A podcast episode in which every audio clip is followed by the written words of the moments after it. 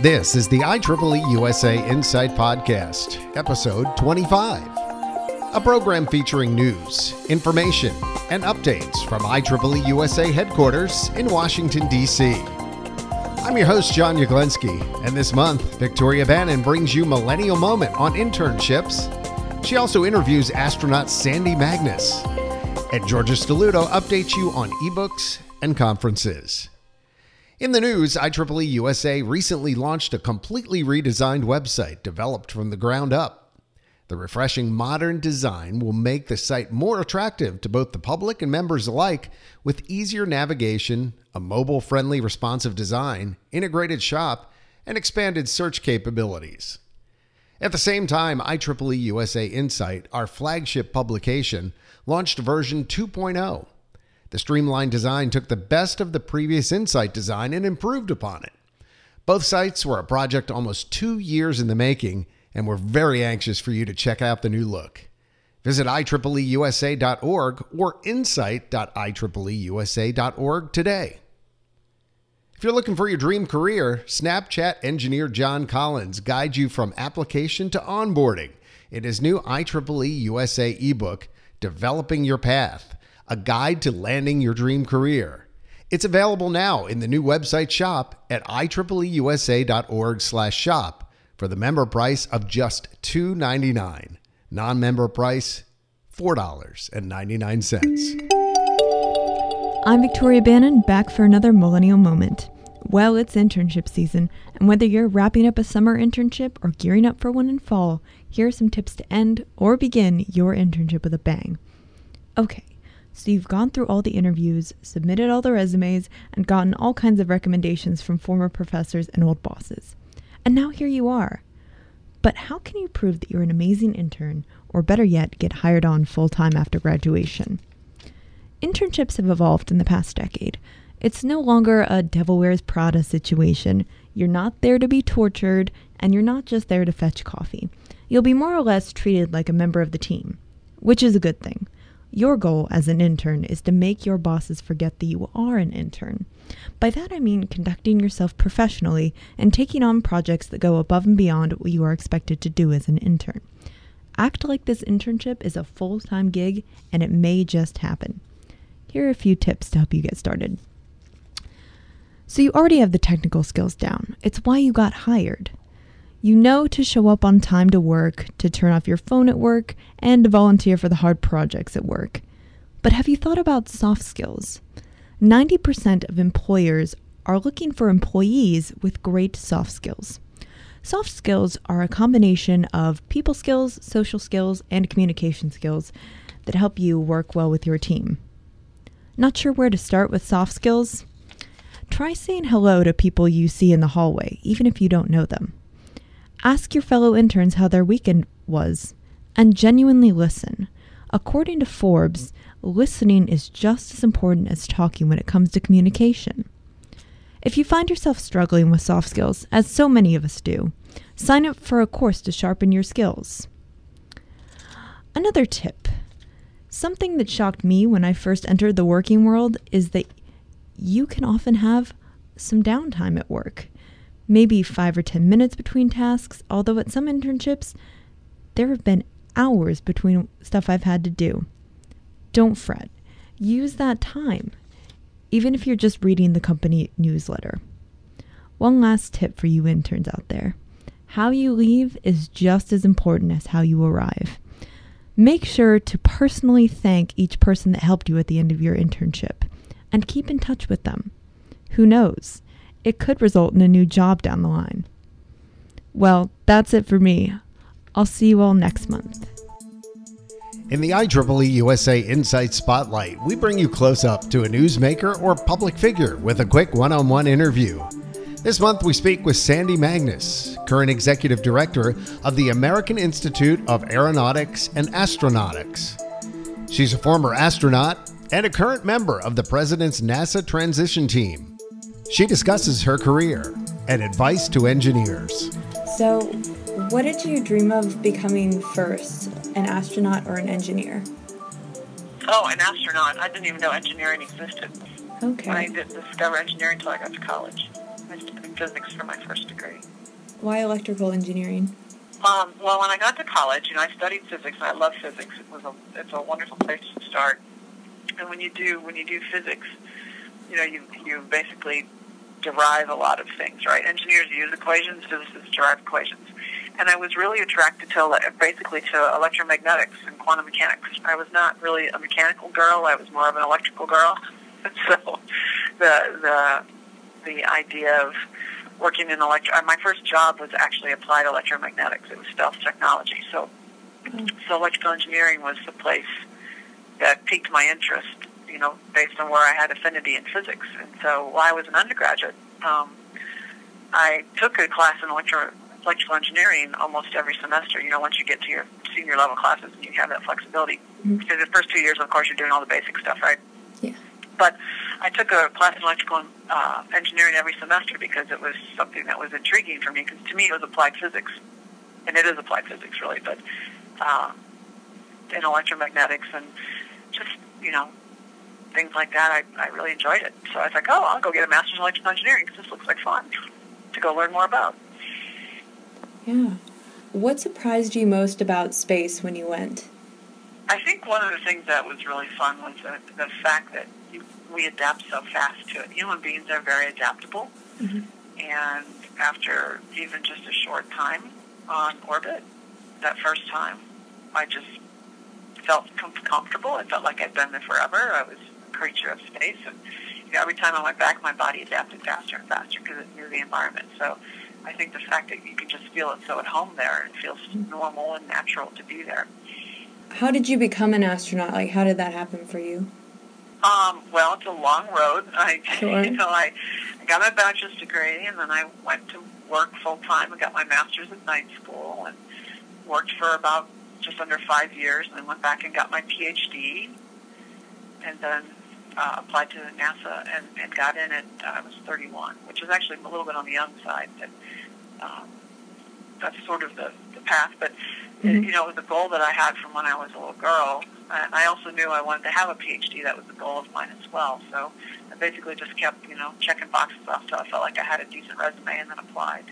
What What exactly did you do in space? Lots of stuff. I, had, I had two short missions and one long mission. It was all related to the space station. So all my missions were part of the space station assembly uh, sequence. When I, you know, my first shuttle mission, we took a piece of truss up. My second mission was my long duration mission where I lived on space station for four and a half months. And a lot of what we were doing, besides the science that- everybody did, a lot of what we were doing was internal assembly to get the station ready for a six-person crew. So we put in the water regeneration system, the second toilet, the hygiene station, crew quarters, two of the crew quarters, the new resistive exercise device, you know, and a bunch of science experiment racks and things like that.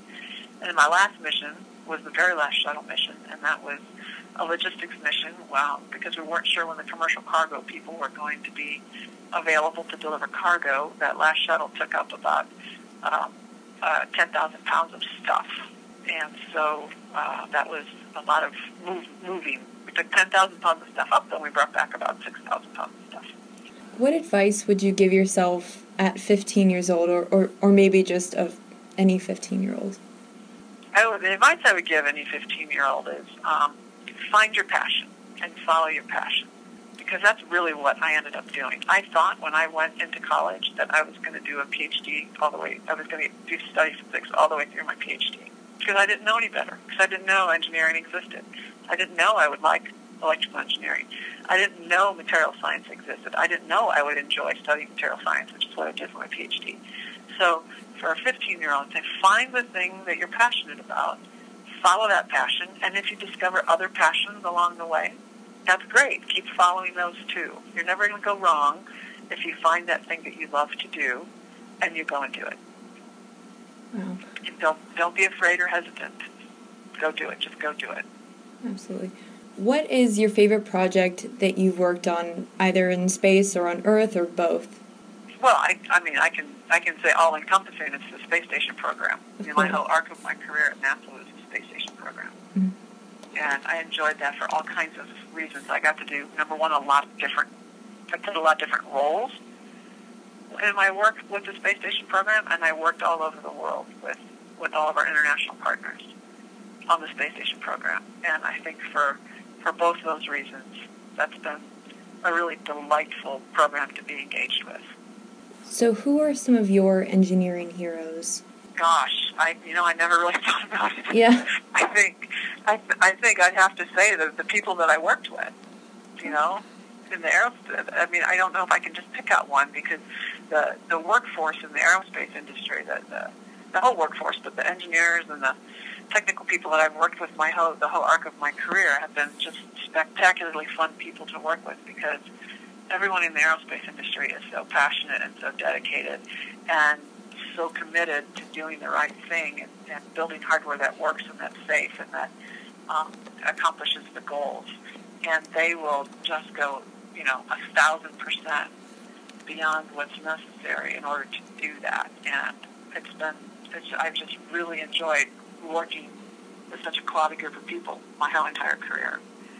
What did you end up doing after? I, I know you worked for um, AIAA, but um, did, did you do anything intermittently? And like, kind of, what led you to where you are now?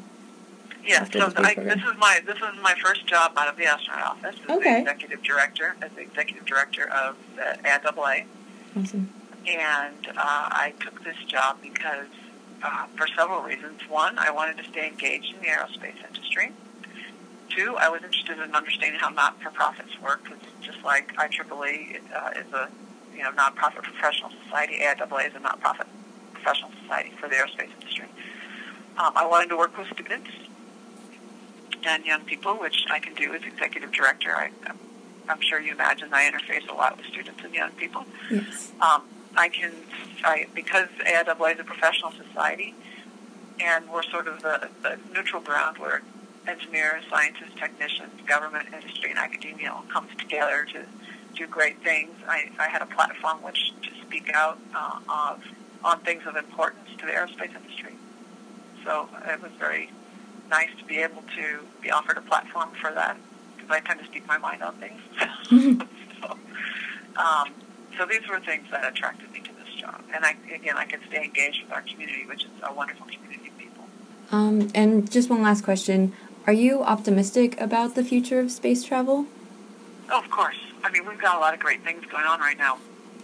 The uh, after you know decades, multiple decades of government investment in space, we're at a point where private enterprise is is now starting to engage on their own behalf and we're just starting that. And you know, even though it's been going for about you know this this momentum's been building for the last ten years, we're still at the very beginning of that phase where space is, is becoming more accessible uh, and perhaps uh, useful for people that are that are trying to do things other than government based, right? And I think we've got another ten or twenty years of that for that to mature, but it's really changing uh, how people view space, the number of people that can engage in space, how people can engage in space. I mean, you could, I can see a world before the end of my life where there are astronauts who are not just government astronauts, there are professionals who fly in space for private enterprise to do things that are related to whatever it is that private enterprise is doing. I think that's very exciting. You know, it's opening up access to a wider variety of people. I think the more people who go into space and see our planet, the more it'll change the attitudes of um, people view our planet. And I think that's a good thing too. So, yeah, there's I'm very hopeful. Awesome. Well, thank you so much. I really appreciate you taking the time to speak with me. And now, here are some updates for IEEE USA ebooks and the IEEE USA conference calendar. From September 1st through October 15th, IEEE members can download free Women in Engineering Book 3 Passions Can Sustain You A Personal Career History by Sherry Gillespie. Go to shop.ieeeusa.org, log in with your IEEE web account, add the book to your cart, and use promo code SEPTFREE17 at checkout. In addition, be the first to get the new first IEEE ebook for children, Abigail and the Fish Tree by Sonali Ranawira. This book is only $2.99 for members. Go to shop.ieeeusa.org to get it today. And IEEE USA's new audio ebook, Staying Sharp Volume 1 Tips for Staying Sharp Inside Your Company, is still available free to members. Go to shop.ieeeusa.org for the download link and listen to this first audio ebook from IEEE USA free today. IEEE members, go to shop.ieeeusa.org to download all three of your free IEEE USA ebooks today. And looking at IEEE USA's conference calendar, plan ahead for the fifth annual IEEE International Conference on Wireless for Space and Extreme Environments, October 10th through 12th in Montreal, Canada. The eighth annual IEEE Ubiquitous Computing, Electronics, and Mobile Communications Conference, October 19th through the 21st in the Big Apple, and the IEEE Global Humanitarian Technology Conference, 19th through the 22nd of October in San Jose, California. For more information on upcoming conferences and to register, go to ieeeusa.org/conferences. Don't miss these great opportunities. I'm Georgia Stelluto for IEEE USA. Our WISE interns have left Washington, but they got the opportunity to present their projects in the Senate building.